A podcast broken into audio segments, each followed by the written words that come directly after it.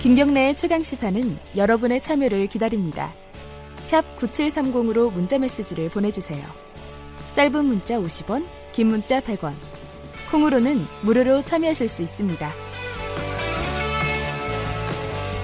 네, 김경래 최강 시사 계속 하고 있습니다. 이 어, 태풍 피해 그리고 주말에 화재 사건도 있었죠. 관련된 얘기를 김유식 한국국제대 소방방재과 교수님 잠깐 연결해서 중요한 사항 몇 가지만 좀 짚어보겠습니다. 안녕하세요. 네, 안녕하세요.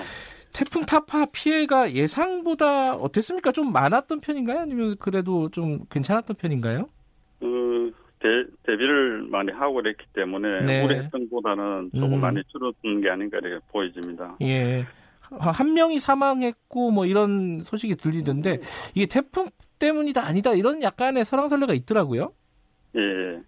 어, 그 내용들을 보면 부산에서 그 노후 건물로 인해 그 붕괴 부분이 있었는데 네, 네. 그게 이제 태풍 피해냐, 태풍 피해가 아니냐 이런 부분들이 이제 논란이 되는 것 같습니다. 예. 우선 그 이제 노후 건물들은 어, 비가 온다든지 강풍이 불게 되면 네. 그 붕괴 위험이 굉장히 높아진다고 볼 수 있고요. 뭐 네. 지진 때도 마찬가지겠지만 네. 일반적으로 이제 기상청 그 자료를 보면 어, 풍속이 한 25m 정도 되면 기와장이라든지 지붕이 날아가고 네. 30m 이상 되게 되면 허술한 집은 붕괴된다고 이렇게 자료가 나와 있거든요. 네. 그렇듯이 이번에 그 태풍은 어 여수 지역이 통과할 때는 42 어, 순간 최고 네. 풍속이 42.2m 세카했고요 초속으로 네. 시속으로 하면 151km 정도였습니다. 네. 그리고 또 이제 뭐 울산 통과할 때는 울산 그 울기 같은 경우는 35.7km 그러니까 부산은 그 사이에 있기 때문에 네.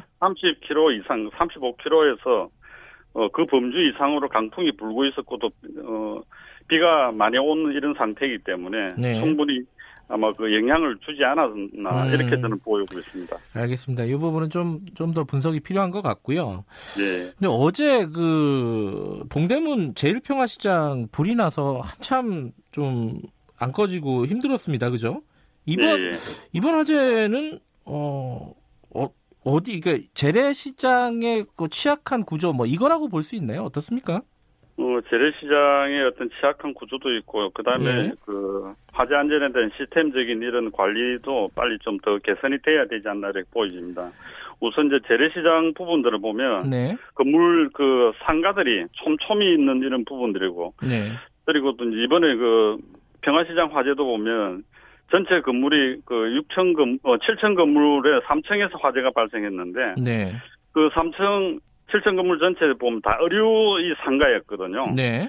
그리고 뭐, 뭐 뉴스에도 나왔지만은 그 이 의류 시장의 그 가을이나 겨울을 대비 그 판매를 대비해서 많은 의류들이 이 적재대가 있고 네. 그 전열대가 있는 상태였다는 이런 내용들이 많이 나오고 그랬는데 네. 의류 같은 경우 불이 연소가 한번 되게 되면 쉽게 그 접, 진화가 어려운 이런 상태가 음. 됩니다. 한벌 있을 때는 괜찮은데 누적이 네. 대가 있다든지 이렇게 촘촘히 있을 때는 불이 붙게 되면 위에 화염을 보고 소방관들 화재 진압을 하면 우선 불은 꺼지지만 불씨는 밑에 있기 때문에 아하. 다양한 연기가 발생됩니다. 예. 그러다 보니까 화재 소방관들도 연기로 인해 가지고 활동하는 게 굉장히 제한 어, 제한적이고 예. 또 이제 그 화염이 안 보이다 보니까 초기 진화가 된 걸로 생각하고 음. 또 나오는데 연기가 차니까 어쩔 수 없이 또 거기 계속 있을 수도 없고 예. 또 진화한 과정이 이렇게 반복되는 상황이 아닌가 이렇게 보이고 첫째는 그 한 시간 만에 진화가 됐는데 그 새벽 6시쯤에 다시 또 재발화가 됐다고 그랬거든요. 네. 이것도 마찬가지로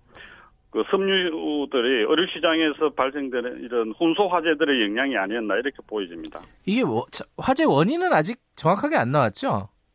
예, 예. 이거는 뭐 나중에 국가수 음. 쪽하고 화재조사반에서 확인을 하겠지만 일반적으로 우리가 그 이 재래시장의 화재들을 보면 네. 뭐 기본적인 원인들이 우선 화재 원인에 대한 것들을 알아야 되는데 예.